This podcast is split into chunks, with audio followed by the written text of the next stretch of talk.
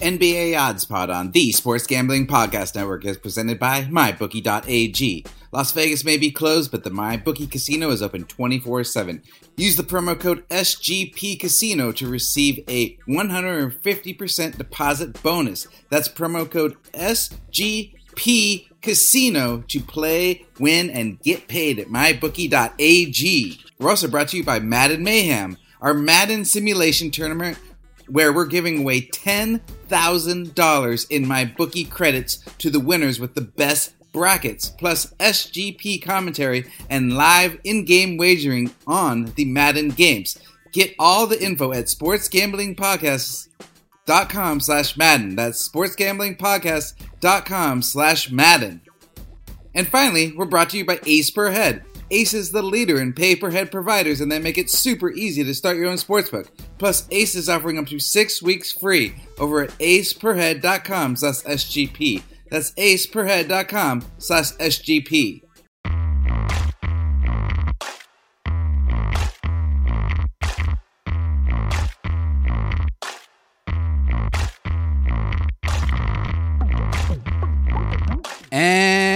Welcome to NBA Odds Pod. I am your host, Ryan McKee, and today I am lucky enough to be joined by another Ryan, Ryan Sullivan. He is the creator of the James Harden Strip Club stat post that went viral on Reddit uh, earlier in the NBA season. He also did the uh, Charles Barkley's secret critical analysis on his uh, true love of San Antonio women and churros. And he is now a contributor to sportsgamblingpodcast.com. You can, if you missed his Reddit post, you can go to our site, sportsgamblingpodcast.com. We have republished uh, both the James Harden piece and the Charles Barkley piece, along with his newest piece, the NBA's most valuable statistic how to predict team wins with 95% accuracy. Uh, how's it going, Ryan? Welcome. Hey, thanks for having me on. Uh, of course, of course. I'm excited. I've, uh, I've, first of all, I've been, I feel like I've been talking about the James Harden piece since I started this podcast because I started the podcast early, right around the same time you had like released that. And so it's been brought up multiple times. Um, so, let's just get into it. Are you know how did you decide to write that, and like what's your background? How were you able to do that? Um, well, my background is in like finance and accounting. I'm an auditor for an oil company, so I work in Excel and and do data analytics on like mostly procurement data and accounting data, okay. which is very different than sports analysis and stuff. But uh, I spend a lot of time on Reddit, and I'm always trying to make my friends laugh and stuff. So sometimes I use Excel to make that happen. Um, Wait, you use like, Excel to make your friends laugh? Yeah, it can. It can be done. It can be done. Uh, okay. For example, the James Harden post. Yeah, yeah, yeah. Um, no, well, so to back it up a little bit, I also argue with a lot of people on Reddit, um, and I used to argue with people a lot about James Harden and I'm a huge like Harden stan. I'm from Houston. It's like the Rockets are my team. I call them the Morey Ballers. Um, and, and, I'm a and I you know full transparency. I'm a huge uh, Harden stan as well because I went to Arizona State. So oh hell yeah! I mean I can't not always stand up for him as the best basketball player to ever come out of Arizona State. No doubt, no doubt. But uh, so I had like done some Reddit posts on like the Rockets subreddit because the people on Reddit NBA call James Harden Hitler. And so, like, anytime it's like, you know, Hitler, they'll just replace the name Harden with it. Hitler won the, you know, uh, the MVP award in 2017. Hitler, you know. Wait, why do the they most, call him Hitler? They just call him Hitler because they don't like him. We, okay. You know, it's just a whole thing, like the fouling and, you know, the being better than their favorite star players on their teams and stuff. So they're just haters. And so I like would make these posts on like the Rockets subreddit and like defending James Harden. Like I took at one point like took like 40 talking points mm-hmm. and just like backed it up with stats. And I was like, when the nephew on Reddit NBA says, you know, Harden takes too many free throws attempts, you know, reply with, well, did you know Michael Jordan, you know, averaged a similar amount of free throws per game? Yeah. You know, attempts like this kind of stuff, just making talking points and stuff. So I guess like it just kind of merged these two things, like arguing with people, being a Harden stan, and putting my data analysis skills to use. Yeah. So like what was the biggest kind of like joke like Excel joke you did for your friends before the Harden piece? Like because your Harden piece was the first time you really like dove in head for first, right? I mean, I don't yeah, that's like the the biggest one that's that's out there. I don't know. It just it just kind of depends. A lot of things are just in our group text and they have to make sense like in context Got it. with other things and stuff, you know. But uh So but the- it can yeah, go ahead. I was just so the Harden thing was like the first public thing you did. Oh, for sure. Yeah, I've never put out anything that I've written like about, you know, sports or comedy and stuff like that. I've never put out anything like that except for the Reddit you know, post about James Harden.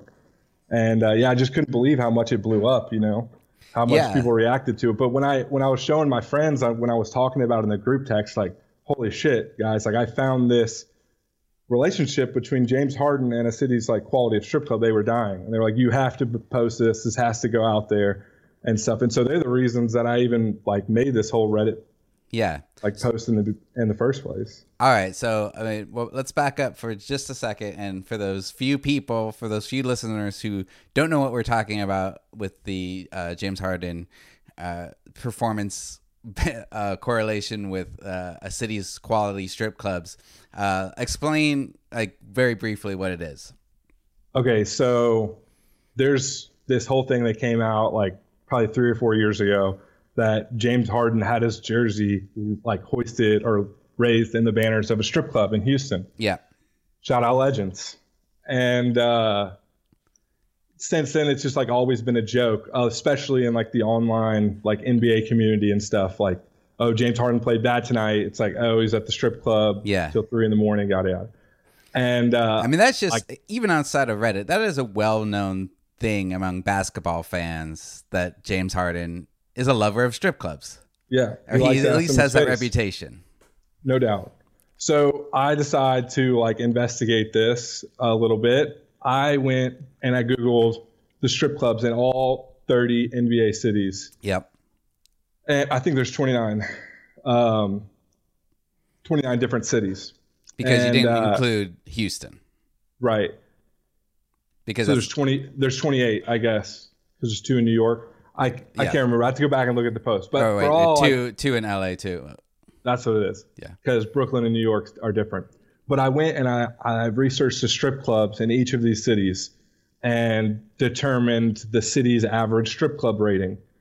And I ran a correlation analysis, which basically says like as examines as a city's quality of strip club improves, how does James Harden's box score stats perform? Yeah. And it turns out that there is a statistical correlation between the quality of a city strip club and James Harden's performance in that city over the last like four years. And what the relationship is, is a decline in James Harden's performance. So as a city has a better strip club, he's more likely to perform worse there. And I ran a further like regression, which basically comes out and tells you that it's like the correlation is like 0.49. It's like a 50% correlation. Yeah. Pretty strong Yeah. and the regression tells you it's like 0.2 and that basically tells you that 20% of his box score can be predicted based on the city's quality of strip clubs that's huge that's like statistically huge and even though there's like so many improvements i wish i had like made in hindsight and everything else and so many extra things i had done like showing how maybe potentially James Harden's true shooting percentage has a lower correlation to like Rocket's success than the quality of a strip club. Like I could have added so many layers to Yeah. it that I wish I had in hindsight, but it was a huge breakthrough. And so whenever I told my friends that, they were just like, you know, you got to get this out here. This is seems to be in a, a basketball journal. Needs to be published. Daryl Morey needs to see it. I was like, okay, okay. I mean, so and you and I have been talking over the last few weeks about, um, you know, you uh, republishing the James Harden post on our site, and you talked about like going back over it. You now see so many things you wish you could include, and uh, that there might be updates coming later. What kind of can you give us any preview of what you're thinking? Uh, I don't want to give too much away. Okay, but yeah, just a I, taste. I do a taste. I think I want to. Uh, well, I want to. I want to.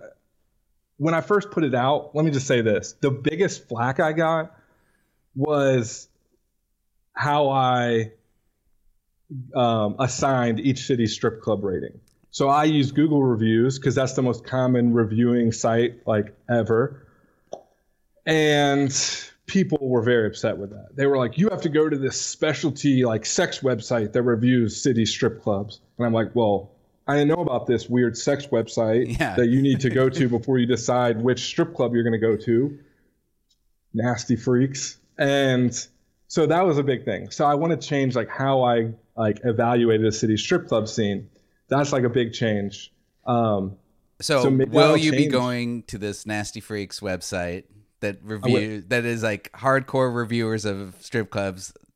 And that No, I mean, no doubt, no doubt. Because if you don't, if here's the thing, is people were saying like, what kind of weirdo leaves a Google review for a strip club, like on their public like email and profile, and they're just like, yeah, I enjoyed this strip club. Like that is that's that's a good point, weird- I guess. it's only the weirdest people. And so apparently this like weird sex website that these people on Reddit told me I should told me is more reliable than than Google. Um, and we should say, you know, no judgment. Uh, we're, you know, we're all degenerates here. Uh, so if when we Oh, say weirdo sex site, it's just because we don't know about it. But Hey, I'm sure, like, hey, uh, let me no judgment to anybody who knows what we're talking about, who is maybe on there and reviewing strip clubs. well so well two things. First of all, I got my banner hoisted in Legends before James Harden did. And second of all, um, apparently it's not like open source reviews. They send experts to the strip clubs, Ah. and the experts review the strip club scenes. So I think that's the big thing is it's not just like random like people reviewing the the the strip clubs. It's actual you know legitimate professionals. No, wait, so no, that's like go back. Yeah. What does it mean? Okay, so were you joking when you say you had your banner raised in Legends, or you? No comment. they really do that. no comment. No comment. Got it. Uh, uh, but okay, so like Houston is known as one of the best strip club cities in the country, yeah, we have a scene. and why is that? I guess it's just because it's like such an international city, you know, like with oil and NASA and all that stuff. You know, I don't know. It's a big. It's one of the bigger cities, so I guess that kind of tends to attract those kind of amenities. Yeah, and does like Texas have like lenient rules for strip clubs as far as like full nudity with uh, alcohol and whatnot? I mean, it's the Bible Belt, so it's. Uh, I mean, it's not as good as New Orleans in terms of the law. Like, you know, you, they cut off drinking at 2 a.m. You got to start hitting the buffet. Yeah, and uh, and there's no smoking inside, at least inside of city the, the city of Houston limits.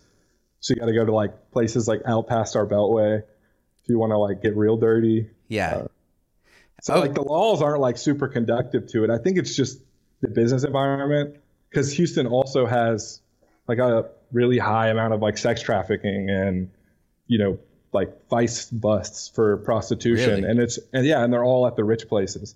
Like the most Ah. uh, prostitution busts are at like our nice fancy hotels and downtown and the Galleria and stuff, which is interesting. So yeah, no, I'm got it. learning so much here that I did not expect to learn. So, uh, in, if you're interested in uh, high end sex trafficking, don't go to Houston. There's a lot of busts there, apparently. don't ask me. um, okay, so uh, okay, we got we got real sidetracked. So, um, uh, so that could be an update. What were some other things people on Reddit might have come after you about uh, when you put first posted the article? Um, like sample size. I only use like four years of like data, so I could expand that. You know, there's obviously been uh, half an extra season since I posted that. So I mean, the smaller your sample size is, the less reliable your um, analysis is, right, or yeah. your outcome.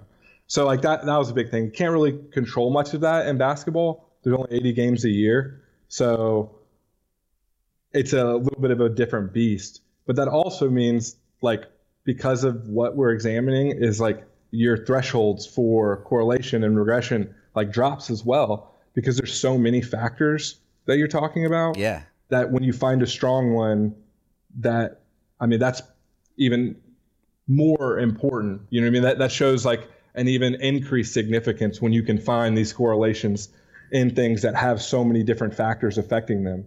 You know, it's not just the strip club that affects James Harden, right? It's the rest, the travel, the, you know, mm.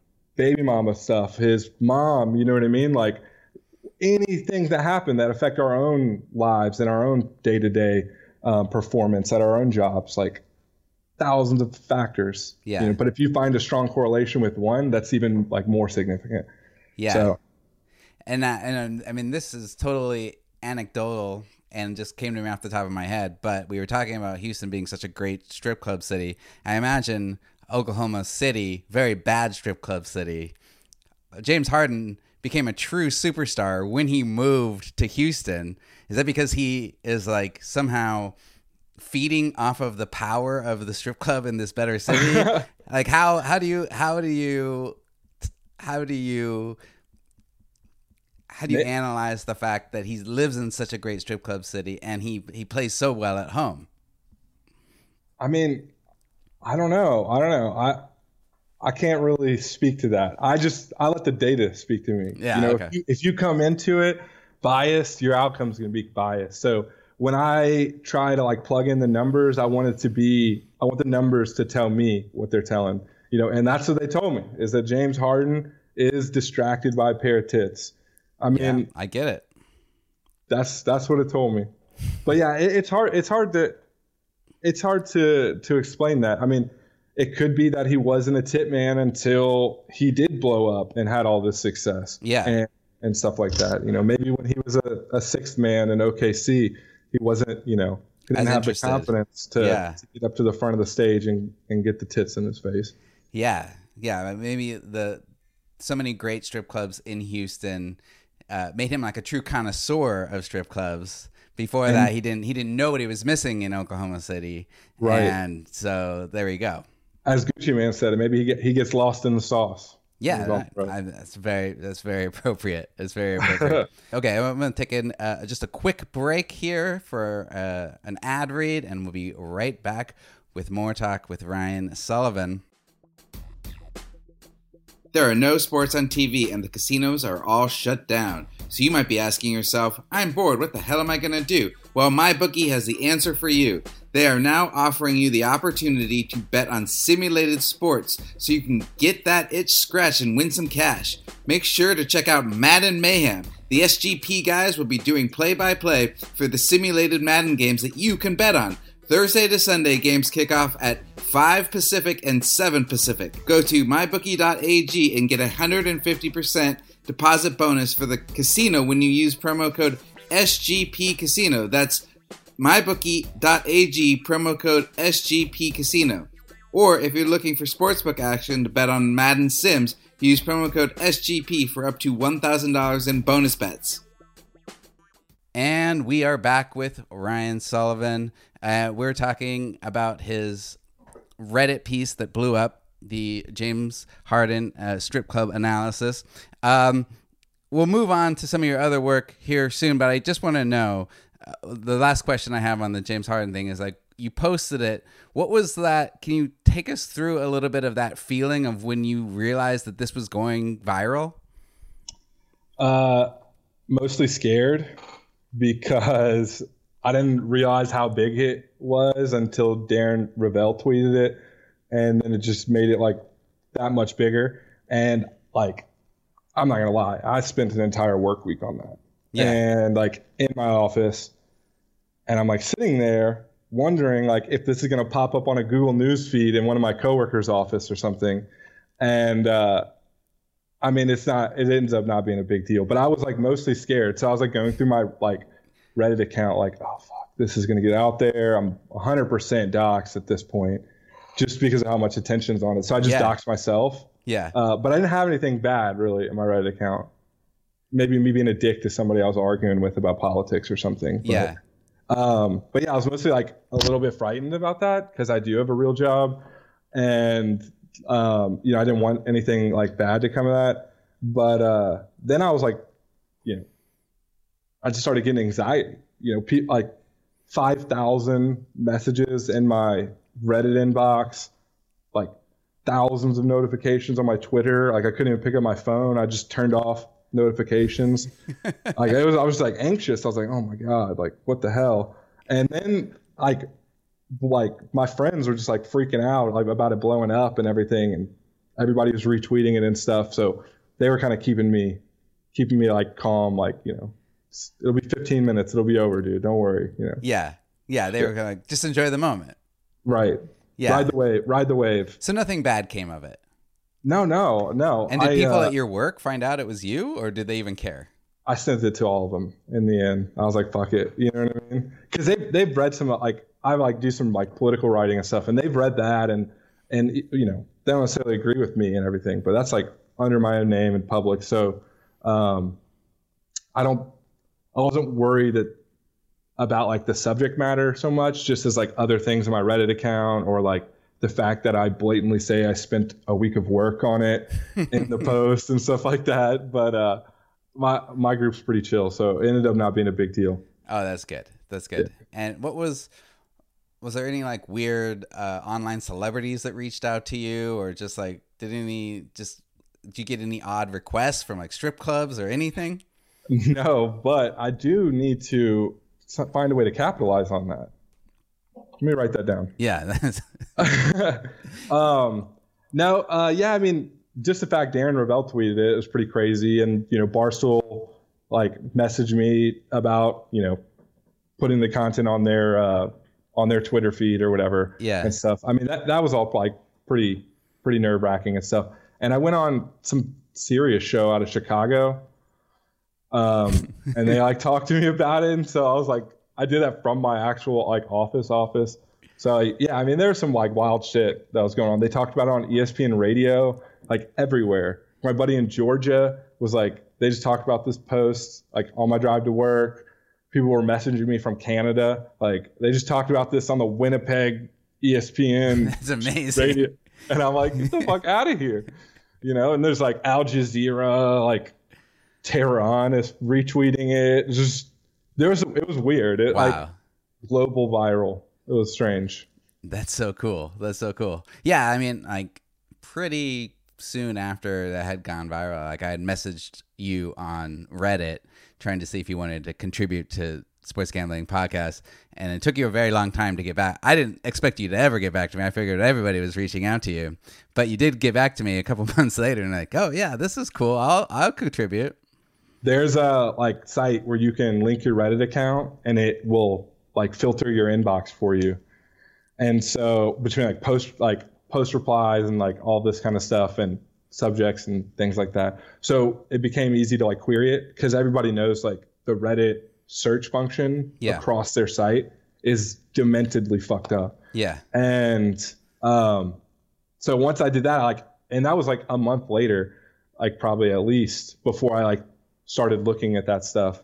There's so many thousands of messages, yeah, but yeah, and there was a bunch of other offers, like people saying, like, do you want to write for this website? Do you want to write for this? Do you want to do this?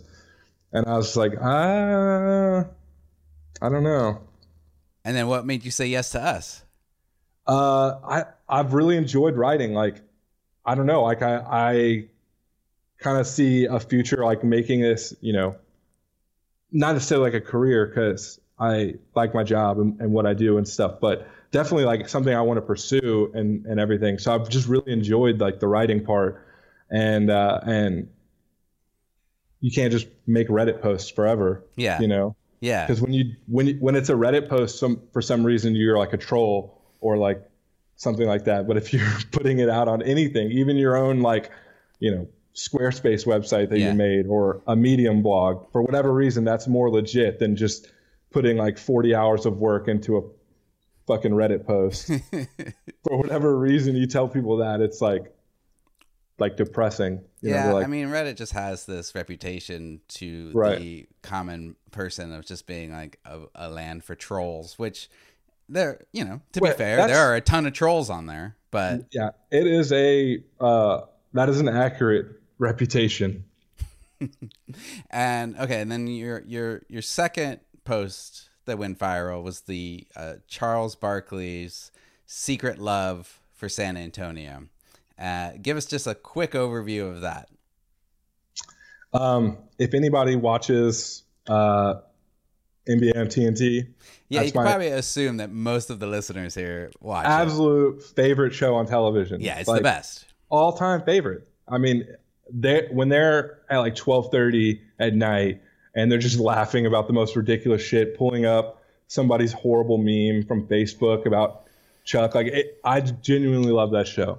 And uh, Chuck has a bit on there about the big old women in San Antonio. And this bit's been running like since he's been on TV, it feels like yeah. at least 10 years. Yeah. He's been running this bit, it feels There's like. multiple compilations of him on, on YouTube. If you just search like uh-huh. Charles Barkley, San Antonio, there are like multiple compilations of him talking about the big old women of San Antonio. Yeah. Yeah, and so th- I love that bit, and it's like a deep bit. Like he has so many layers to it, and uh, like you know he he's like you know you know what they say in San Antonio, who's Victoria, and because uh, that's his bit of There's no Victoria's Secret stores in a place with so many fat women, and um, that bit. I mean, it is maybe a little fucked up. Ernie definitely like chastises him every time he he talks about it. Shaq's yeah, I mean, it's certainly like he's been doing it for 10 years, certainly the uh, public uh, public sense of humor has certainly turned against that kind of like body shaming of women. 100%, which is reasonable. And uh, so Charles Barkley does not apologize for things. Yeah. Okay. Like whenever he said that like thing about Draymond, he wanted to hit Draymond, and he was like, you know, he came back and he, to apologize. He's like, look, you know, nobody, nobody should be advocating violence. I'm really sorry, you know, whatever, whatever. And he ends it by saying, like, I still want to smack that dude though. and it's like every, he will not apologize. Yeah. So he's been like called to apologize to San Antonio. And like one time he shows up to a playoff game in San Antonio with a bucket raising money for their air conditioning. And he says, all, all the big old women sucked all the air out the out the stadium. Like that was his apology. Like he was coming that to San Antonio. Not an apology. Apologize. Right. So like that's his whole thing. So it I love that show. I love watching. I like this bit. He won't apologize for it, um, no matter how many times he's been asked. But anyway, we're getting getting away from it. I wanted to see if all these things that he was saying is true. You know, there's no Victoria's Secret stores, yep. a lot of big old women in San Antonio, yep. uh, and then for some reason, this all ties into his obsession with churros. Like people mail him churros uh, onto the set. Yeah. To eat. Like I, I just love how deep this San Antonio bit is. But it did feel like there's something more to this story. Like we don't have the whole picture. This this ragging on San Antonio. Where does it come from? Yeah. You know. And so I set out to find find out some answers. Yeah, and you did. Uh, yeah. So San Antonio does have like the fourth most uh, obese population of females in the NBA. They have like the third or fourth most churro vendors per yeah, capita. I think it was like I think it was also fourth because I remember being uh, like impressed that it was like four and four. and then they have like an abnormally low amount of Victoria's Secret stores per capita. Yeah. Um, so I went and I proved these assertions right. Like all these things that Charles Barkley talked about are real. Okay. They're backed by the data. They're not just his hunch or, or his, you know, his little joke bit. These are real things that are backed by backed by the data. So yeah. uh, then I wanted to take another fur- a, a, another step further. How does he play in San Antonio during his career? So I looked at his whole career, and it turns out he plays significantly worse in San Antonio compared to on the road in other cities. Like And that his, was across his whole career from like 76ers to when he was on the Rockets. Yeah, like across Suns, his, Rockets. His entire career, he always played way worse in San Antonio. And like San Antonio wasn't like that good for like there was like a 5 or 6 year stretch where they were the like a bottom 5 team. Yeah, I mean career. before but, Popovich, before they got Duncan, and I mean, there was the the I mean, the year that they got the first overall pick, they totally bottomed out. So you would think he could pick up a couple wins there, right there. And his career road win percentage is like you know close to 500, mm-hmm. 45 percent, something like that. And his career road win percentage in San Antonio was like 21 percent. And he had a there's a a stat called game score, and it just basically adds up all of your stats in these different like proportions and it sh- basically equals about like how many points somebody would score a game, right? right? Like in terms of scale. So if you had a, a game score higher than 20, you had a good game. If you had a game score lower than 10, you had a bad game. Well, um, Charles Barkley's game score has like a 25% drop in the city of San Antonio. And this, this can't be explained by their rosters during those years. They didn't yeah. have some sick power forward that was D'ing him up. Um, they were he played worse in the city of San Antonio, significantly worse. So I did all of this an- analysis, and we have all of this data, and it doesn't seem to be that much of a stretch to assume that this is all just a big projection.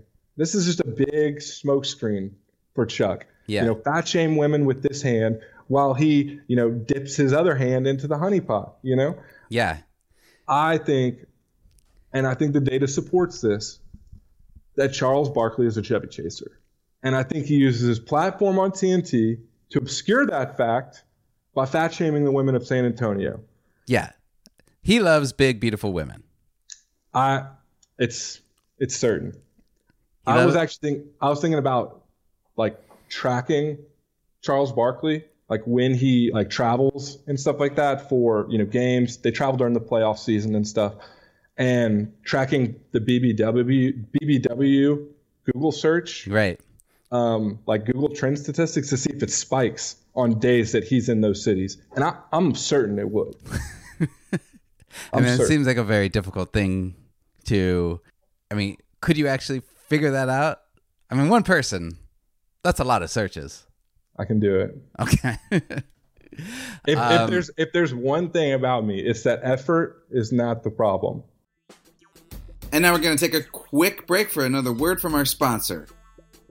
Hey, we're giving away $10,000 in MyBookie credits for the best brackets of Madden Mayhem. There are live in game wagering, prop bets, futures, and much more available at mybookie.ag. That's Madden Mayhem, guys. It's going to be, well, you know, it's going to be mayhem. Make sure to get your bracket in before the tournament kicks off. The first game is this Thursday night, April 30th, 5 p.m. Pacific Time, 8 p.m. Eastern Time. Just go to sportsgamblingpodcast.com slash Madden for all the details. That's sportsgamblingpodcast.com slash Madden for all the details.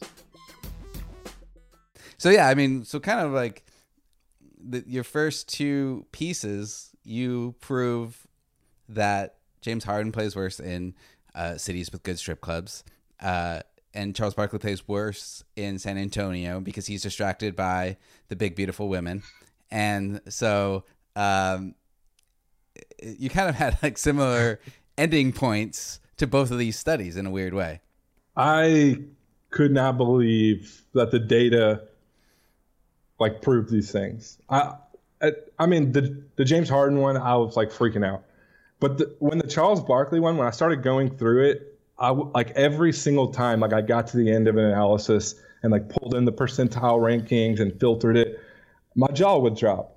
I mean, this man, every single time he gets on TV, talks about, you know, shits on Daryl Morey for being an mm-hmm. analytics guy. Yeah. But how does he know all these things that only the data can tell us? Yeah. I mean, you got to really have your thumb on the pulse. He knows about these fucking churro vendors. He knows about the big ladies in San Antonio. Yeah. It, other, I mean, that or he has a secret like passion for data analysis which is another yeah so he has a secret passion for big bigger ladies secret passion for data analysis i mean it's either or right either he's out here crunching the numbers like i did and finding out about the big old women and and the all their churros down in San Antonio. It can't be both, right? I mean, the dude says he hates data science. I'm going to take him at his word. He's never said anything actually bad about the big old women in San Antonio. Just acknowledged their prevalence in the Yeah. city. Got it. So I think I'm going with the chubby chaser. Well, before we get into your newest piece, uh, just one more quick ad and we'll be right back. Have you ever thought of starting your own sports book but don't know how? Ace Per Head is here to help you start your own sports book today. They provide you with all inclusive professional betting sites with all the lines updated to the second and wagers graded immediately. They have top notch customer support going 24 7 and some of the sharpest lines in the industry. Plus, Ace Per Head offers live betting and an amazing mobile experience. Get started today at Ace and is offering up to six weeks free. Just go to aceperhead.com slash SGP. That's aceperhead.com slash SGP. All right. Now we're all caught up to date. Um, you had two viral pieces on Reddit, and then um, you and I started talking, and you said that you really wanted to crunch all the numbers to find out what is the NBA's most valuable statistic. This is not obviously as pop culture as the first two pieces you did, but uh, I was excited to see what you came up with, and I'm really happy with the piece that you wrote for us. It is very long. Give us the too long didn't read breakdown of it. Uh, okay, so just talking through it, and that's really what the article is. Is I just talked my like talked through my process, um, and uh, but basically what happened is I took every stat I could find, and I went on to NBA.com stats and Basketball Reference, and I ended up coming up with some ideas to bring in some of my own stats as well that I was just personally curious about, um, and I pulled them all into a single database. And so there's 595 rows each team for the past 20 seasons, excluding the 2019-2020 season. And there's 75-ish columns of actual data points Yeah. that we're analyzing. And that's everything from like points scored, field goal percentage, percentage of three point shots unassisted, made unassisted, percentage of, you know, like I did pull them from Wikipedia, the number of all defensive players on a team for that given year and stuff. So I pulled in all kinds of data and I made this one database essentially 20 years of data, 70 plus statistics, and I ran a correlation analysis just to see if there was any that had like a really strong relationship to winning because the most valuable statistic is going to be the one that translates into winning games because that's ultimately the most important statistic, right? Winning. Of course. And so uh, I do this first analysis and this first correlation, and it kind of just tells me like how the different stats relate to winning. Is there strong relationships, weak relationships, inverse, direct? And from that, you can kind of interpret certain trends. But as I was doing this research, one of the sections on NBA.com was four factors, and it had eight stats in there. I never heard of that before. So I go and and and and do some research on on the four factors. And it's created by some PhD from Stanford, Dean Oliver, mm-hmm. in like 2002. And he says that these four factors are the most important factors in determining basketball success. He wrote a book on it, and he got a job as an NBA coach off of this. And so I'm researching Dean Oliver's four factors, and all he does is weight, you know, these four areas shooting, rebounding, turnovers, and free throws. Mm-hmm. And he assigned them a weighting. And he said that's how important they are. And there's underlying advanced statistics that have been tied to those four factors, you know, effective field goal percentage, offensive rebounding percentage, free throw attempt rate, and the turnover percentage. And And his weighting, I'm looking at it right here 40% shooting, 25% turnovers, 20% rebounding, 15% free throws. Those are, that's how important those factors are for winning, is what his says. According to his Yeah. yeah, his, his four factors and so um, you know i do i do this analysis and all none of his factors actually had strong relationships to winning you know i would have expected those it's actually eight by the way there's those four stats that i named for the, your team that you're ana- analyzing and then their opponents average for the season Yeah. So um, there's actually eight factors. Right. None of those had a strong relationship to winning. I, I didn't understand that. Um, so I decided to try and come up with a formula that represents his four, his eight factors all together. And it took me a while, like of number crunching, because you just take in those advanced stats, multiply them by their weight percentage, opponent and team, figure out which ones you have to subtract and add based on their like relationship was it inverse or direct but you come up with this formula and it took me like probably a whole evening and i came up with the dean oliver four factor rating.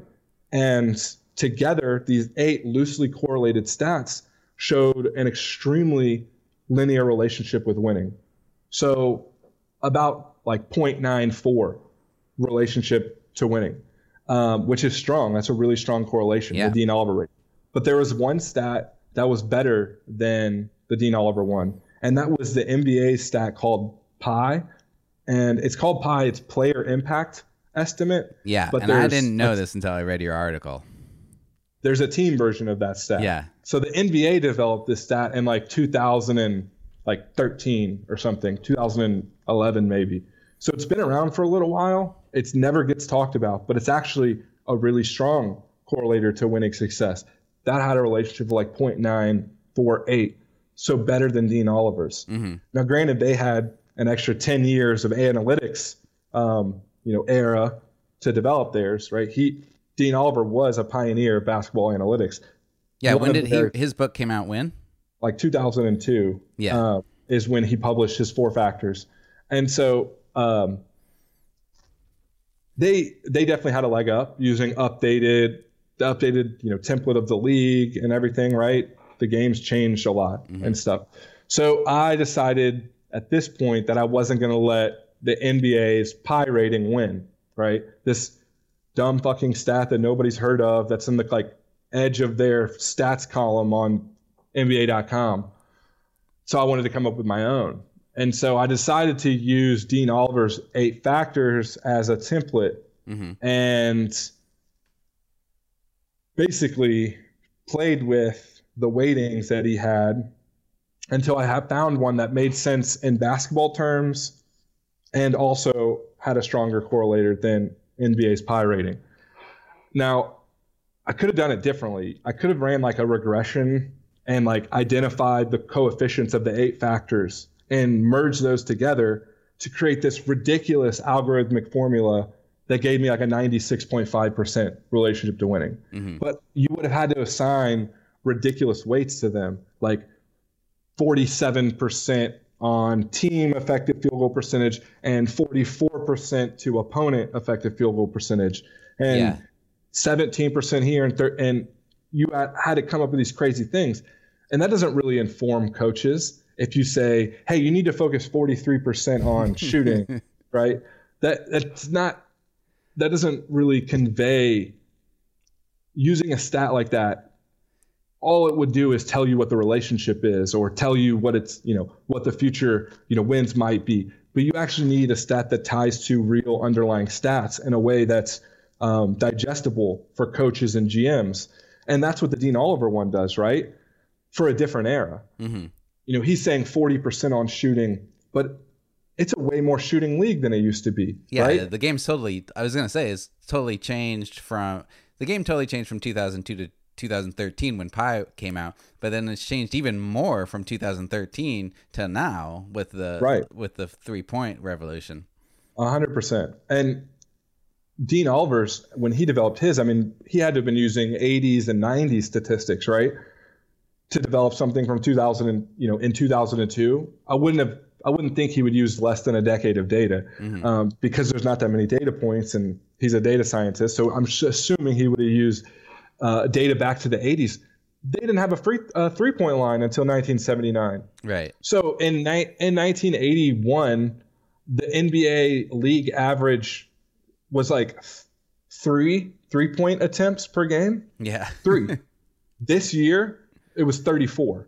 We're averaging here in 2020. So and and uh, on top of that, free throw attempts per game gone down big time. There's less fouling in the NBA in the in the NBA now than there was in 1980.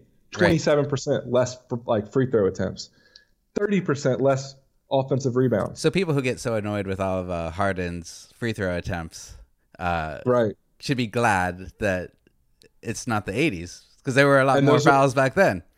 Oh yeah, and and you know that those those are the same people saying shit like, "Oh, he, he wouldn't have survived in another era," you know, that, that kind yeah. of shit. Yeah, the people know fucking nothing about the other eras of basketball and shit. But regardless, uh, Harden stands. Gotta gotta stand up where we no, can, right? Totally, totally. Uh, but um, yeah, I mean the game's changed. So like his weightings 40, 30, 25, 15, they, they wouldn't they they it wouldn't make sense that they hold to today. Yeah. You know, in a league that has less offensive rebounding, less free throw shooting, and way more three point attempts. And so these the formula that I came up with, which was an adjustment of Dean Oliver's, an update for the 21st century, if you will, um, ended up showing a relationship of like 0.95. You know, better than the NBA PIE, better than Dean Oliver's. So you know, the biggest takeaway from this is that an LSU finance degree is worth more than a Stanford PhD. and also, Washington Wizards, come on, you need a new coach. Give me a shout. Yeah, I mean, this could be the thing that gets you a front office job. so you weighted I, at shooting. I DM every, I DM every one of my projects to Daryl Morey. Yeah, I mean, I'm sure he's he's he's he must have you just about ready to uh, hire. Um, so I was gonna say like the Sully four factors, which, as you mentioned, is technically eight factors, but um, is weighting is shooting is fifty percent, turnovers thirty percent, rebounding fifteen percent, and free throws five percent. Yep. And and I think that those weightings, I mean, they they make sense in a in an intuitive sense. You can think about it if you know how the league, has changed in the last 20 and 40 years, these weightings make more sense. And so it's really an update on Dean Oliver's work, but I'm not giving the credit to that schmuck. He never developed a formula for me to use to plug into team stats. He didn't right. have a single Dean Oliver rating that could be applied, almost as good as the NBA PIEs. So, like, fuck Dean Oliver. The award goes to me, motherfucker. I'm the one that worked on this thing for two goddamn weeks and didn't get to watch Tiger King. Yeah. So that's why I get the most valuable stat, the Sully four factor. Well, hey, I love it. And then what? what did? Uh, what were the biggest comments on uh, Reddit when you posted this? What were the detractors saying? Um, that it was Dean Oliver's four factor rating. But like I said, Dean Oliver can suck my dick, and so can Stanford. and uh, and the point is, is that it, it it's not complicated stuff that they're doing. I mean, this isn't this this is 595 data, like data items yeah. that you're that you're looking at. 595. That's it. I mean, in my work, I run idea software on a million lines of data. You know, so this isn't some ridiculous thing. You don't need to be a PhD in statistics to do this kind of thing. I mean, running a regression, figuring it out, if you do the if you do the, the analysis right, you don't need to be a PhD to do this. I mean, granted, you need to know a lot about basketball. Yeah. And if you watch like some of the things, and all seriousness, Dean Oliver is like an excellent uh, statistician, and and he knows a lot about the game. Yeah. You, you now you talk, say this after you say Dean Oliver can suck my dick. Yeah, but when it comes to the award, it's me. He's not getting that credit. But he, he is he has a lot of good things to say, and and and doing this project, I did do some research on him and listen to some of the things he was talking about at these like data conferences and stuff. And and one of the big things that he always talks about is it has to come back to coaching. You know, it has to come back to the basketball, to the actual sport. You know, going and telling players that the it's more valuable to take this shot than that shot. It, it doesn't mean anything. You want to inform decision makers like coaches, you know, and and inform the GMs and stuff. So he actually knows his shit and he knows about basketball and he, and he knows, you know, how to, how to come up with this whole factor or this whole um, four factor thing in the first place. But um, now his efforts are going to be on helping the Washington Wizards, you know, not out helping the data analytics movement yeah. globally. And so there's how, not a lot of people. How can it stuff. help us gamblers? well, what does 1% mean to you? That's what it comes down to gambling. Is the Sully four factor rating can predict wins at an extra 1% accuracy than the NBA's PIE rating. So if you're actually applying it, it can help you determine which teams are fundamentally better in the modern game of basketball. If you look at two teams' four factor ratings, Milwaukee's playing, you know, the 76ers. You look at the four factors, it's Milwaukee's going to smoke them. I mean, kind of things that that you can already tell from the eye test. But if it's a close call, you're not sure which way to go. Maybe the four factors the right way, the right thing to help you, like, you know, push you over the edge on that on that bet. It feels like a great thing to use for season win totals at the beginning of the season. Could we Absolutely. take because it'll give you a better sense of where Vegas is off on what what teams Vegas is most off on on their win totals. Um, but I mean, I, I, guess you would take the teams' uh, stats from the season before. You'd have to update them slightly based on what players they added. But so that, that's always the tricky thing. And no, there's no sports metrics that are going to tell you with accuracy how good a team is before they've played any games. Yeah. Because every single year, it's a different team. If you ever, you know, I'm sure you've played sports. When the seniors leave off the varsity team and, and then you're the senior the next year, to, team feels totally different. Different culture, different environment, Absolutely. all that kind of stuff. Coaches changing, an assistant coach leaving, a weight trainer being different. It's a different team, you know. And then obviously, one of the things we love about the NBA is the turnover, right? players coming in and out of teams and stuff. And so there's not that many rosters that are the same from one year to the next, especially if you're the Houston Rockets. Yeah. Making the bet preseason, I don't know if there's any stats that are going to really help inform that decision making. Yeah, I mean, people can go to the site sportsgamblingpodcast.com and check out all your data and make up the decision for themselves. An update for the most valuable statistic. This is this is what I was going to do is run an analysis on against the spread stats. Yeah. So see like which team most like or which uh, statistic NBA PIE, Dean Oliver, or the Sully four factor can best predict teams winning against the spread. So, but wow. the the stuff I was looking that at would be very useful. The only things I found were like against the spread that only goes back to like 2003. So I couldn't line it up perfect with this analysis, like in terms of like the years. So I decided that that would be like a separate project, and maybe I can incorporate some other betting metrics into this. Maybe tie in the James Harden one. Yeah, you have a lot of great ideas. So I look forward to uh, working with you more at sportsgamblingpodcast.com. Thank you so much for joining and and talking uh, us through all your uh, very interesting time consuming studies that you put so much effort into. And uh, we'll have you on again soon.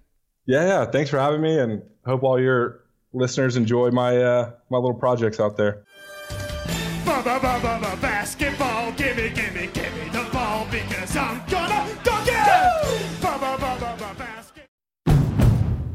finally spring, and I'm saying goodbye snow, hello adventure. And during the Honda Dream Garage Spring Event, you can get epic deals on your favorite Honda model. Ready to get rugged? Then take the off road in an all wheel drive Honda SUV like the CRV, HRV, Pilot, Passport, or redesigned Ridgeline. Want to take a spring road trip? Then check out a fuel efficient turbocharged Civic or Accord. Say goodbye to winter and hello to a new Honda. Don't miss huge savings during the Honda Dream Garage Spring Event. Now at your local Honda dealer.